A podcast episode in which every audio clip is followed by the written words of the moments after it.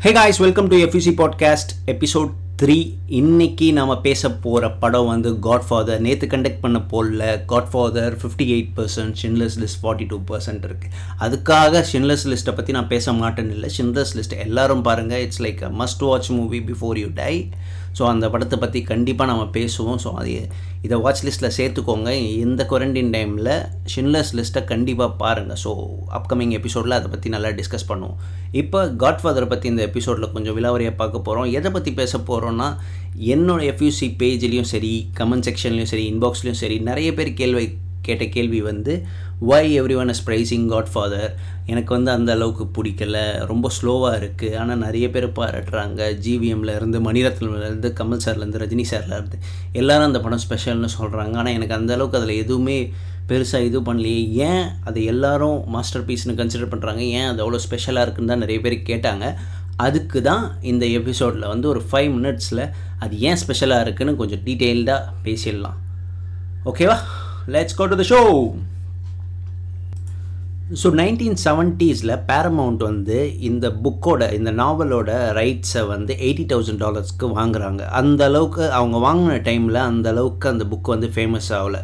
Mario புஜோன்ற author வந்து இந்த Godfather நாவலை எழுதியிருந்தார். அந்த டைமில் வந்து பேரமௌண்ட் பிக்சர்ஸ் வாங்கும்போதே அவங்க வந்து எதிர்பார்க்கல இது இவ்வளோ பெரிய ஹிட் ஆக போகுது இவ்வளோ பெரிய ஆல் டைம் கிளாசிக் ஆக போகுது.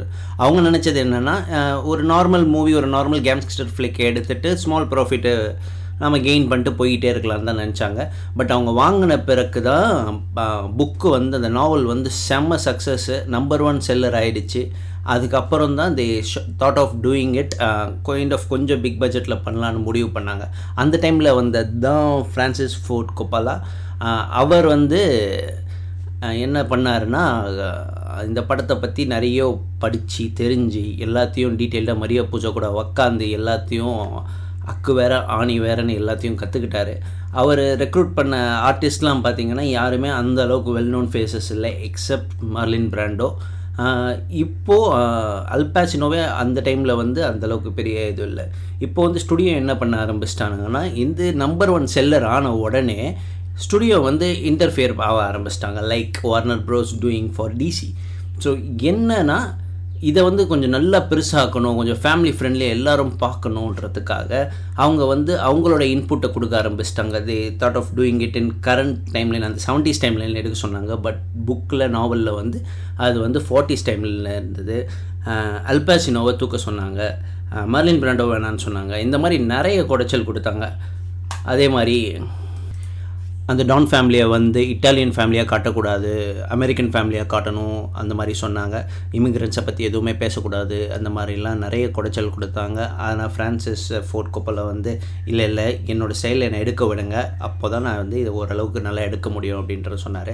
அல்பாசினோ ஃபயர் பண்ணியே தீரணுன்ற மாதிரி ஓவர் ப்ரெஷர் போட்டாங்க. அப்போ தான் ஃப்ரான்சிஸ் ஃபோர்ட் கொப்பலா வந்து அந்த மைக்கேல் கேரக்டர் வந்து சொல்ல கொல்ற சீனை போட்டு காமிச்சாங்க. அதை பார்த்துட்ட பிறகு தான் அவங்க வந்து okay we will go with him அப்படின்ற மாதிரி சொன்னாங்க.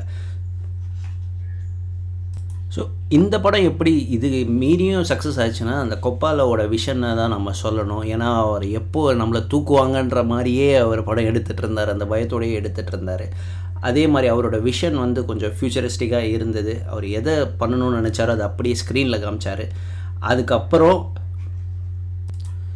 studio even want this movie ரெண்டு மணி நேரத்துக்கு ஷார்ட் பண்ணோம் அப்படின்னு கூட சொன்னாங்க. ஆனால் கொப்பலா வந்து இதை ஒத்துக்கலை. எனக்கு வந்து சாலிடாக த்ரீ ஹவர்ஸ் வேணும் அப்படின்ற மாதிரி தான் பேசினார்.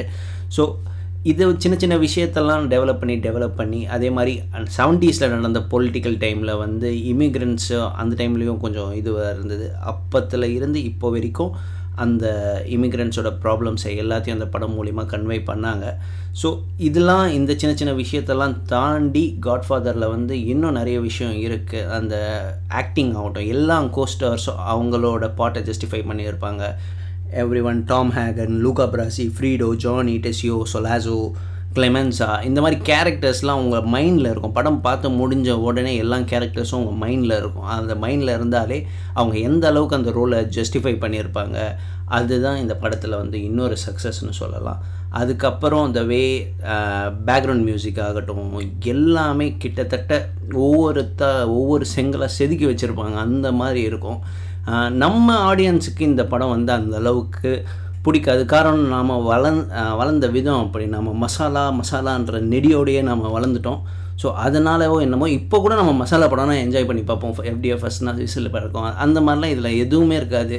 ஒரு பயங்கரமான இன்ட்ரோ சீன் அதெல்லாம் எதுவுமே இருக்காது. ஒரு ஆர்ட் கைண்ட் ஆஃப் மூவி இது. அப்படியே ஒரு த்ரீ ஹவர்ஸ் அப்படியே ஸ்லோவாக போய் ஸ்லோ ஃபேஸில் அவங்களோட ஆக்டிங்கு ஒவ்வொரு ஷார்ட்லேயும் அந்த நுவான்சஸ் எல்லாமே க்ளீன் அண்ட் கிளியராக அப்படியே கொப்பலை வந்து அப்படியே சூப்பராக ப்ரெசென்ட் பண்ணியிருப்பார். அதுதான். நான் இந்த படத்தை வந்து டூ தௌசண்ட் லெவனில் பார்க்க ஆரம்பித்தேன் நான் ஒரு மூணு தடவை உண்மையாக சொல்லலாம் நான் தூங்கிட்டேன். அதுக்கப்புறம் டூ தௌசண்ட் டுவெல் எண்டில் தான் இந்த படத்தை நான் கம்ப்ளீட்டாக முடித்தேன் முடிச்சுட்டு அதுக்கப்புறம் ஒரு ஒன் மந்த் கேப்பில் இன்னொரு தடவை இந்த படத்தை பார்த்தேன். ஒவ்வொரு தடவை நீங்கள் பார்க்கும்போது இந்த படத்தில் வந்து நிறைய புது விஷயம் உங்களுக்கு தெரியும். அந்த லாஸ்ட்டு கிளைமேக்ஸ் ஷாட்டில் கூட அந்த ஒய்ஃப் கேரக்டர் வந்து சொல்லுவோம் இல்லை இந்த சைடு போயிடாதீங்க. வேணாம் அப்படின்னு சொல்லிட்டு அந்த ஷாட்டை கூட வெளில வந்து அந்த கதவை மூடுற சீன்லாம் ரொம்ப ஐகானிக்காக இருக்கும். இன்றைக்கி வரைக்கும் அது ரொம்ப ஐகானிக் சீன்ஸு அதே மாதிரி அந்த ஹாஸ்பிட்டல் சீனு அப்பாவை கொல்ல போகிறாங்கன்னு தெரிஞ்சு மைக்கல் பண்ணுற வேலைகள்லாம் சூப்பராக இருக்கும். அதை இன்ஸ்பயர் பண்ணி தான் ஜிவிஎம் வந்து சிம்பு வச்சு ஒரு படம் எடுத்தார். ஸோ இந்த படத்தை இன்ஸ்பயர் பண்ணி நிறைய தமிழ் படம் வந்திருக்கு இன்க்ளூடிங் நாயகன் தேவர் மகன் நிறைய சொல்லலாம். கேஜிஎஃப்ல கூட ம மார்லின் பிராண்டோ கேரக்டர் வந்து ஒரு ஷார்ட்டில் காமிச்சிருப்பாங்க. எல்லோரும் இந்த படத்தை பற்றி அந்த அளவுக்கு ரொம்ப பேசியிருக்காங்க இது பண்ணியிருக்காங்க. ஸோ நீங்கள் வந்து ஒரு ஃபிலிம் மேக்கர் ஆகணும்னு ஆசைப்பட்டிங்கன்னா இதுதான் கைண்ட் ஆஃப் பைபிள்னு சொல்லலாம். அந்த அளவுக்கு இந்த படத்தில் வந்து எல்லா சிறப்பம்சங்களும் இருக்குது இது தவிர நான் டூ தௌசண்ட் சிக்ஸ்டீனில் புக்கும் படித்தேன். புக்கு படிக்கும்போது தான் தெரிஞ்சது இந்த படம் எப்படி எந்த அளவுக்கு அவங்க எடுத்திருக்காங்க. புக்கில் இருந்து அப்படியே டெலிவர் பண்ணியிருப்பாங்க. நீங்கள் புக்கை படிக்கும்போது ஒரு சீன் கூட மிஸ் ஆகாது. நீங்கள் எல்லாத்தையும் விஷுவலைஸ் பண்ணுவீங்க. படத்தில் வந்தது எல்லாத்தையும் உங்கள் கண்ணுக்கு முன்னாடி விஷுவலைஸ் ஆகும். அந்த அளவுக்கு அவங்க இது பண்ணியிருக்காங்க. ஏன்னா இப்போ நீங்கள் ஹாரி பாட்டர் மூவி எடுத்துக்கிட்டிங்கன்னா புக் அளவுக்கு வராது. புக்கில் இருந்தது அப்படியே கொஞ்சம் சுருக்கி கம்ப்ரெஸ் பண்ணி தான் கொடுப்பாங்க. பட் இந்த படத்தில் வந்து எல்லாத்தையும் நைன்ட்டி ஃபைவ் பர்சன்ட் எல்லாத்தையும் கவர் பண்ணி சூப்பராக நம்மளுக்கு ப்ரெசென்ட் பண்ணது தான் இந்த படத்தோட வெற்றி காரணம். அதே மாதிரி இதுக்கு முன்னாடி வந்த கேங்ஸ்டர்ஸ் மூவிலெல்லாம் கடைசியில் ஒரு பாசிட்டிவ் வைபோட முடிப்பாங்க. லைக் கத்தி எடுத்தவனுக்கு கத்தியால் தான் சாவு இப்படி தான் இருக்கும் இதெல்லாம் பண்ணக்கூடாது அந்த மாதிரி.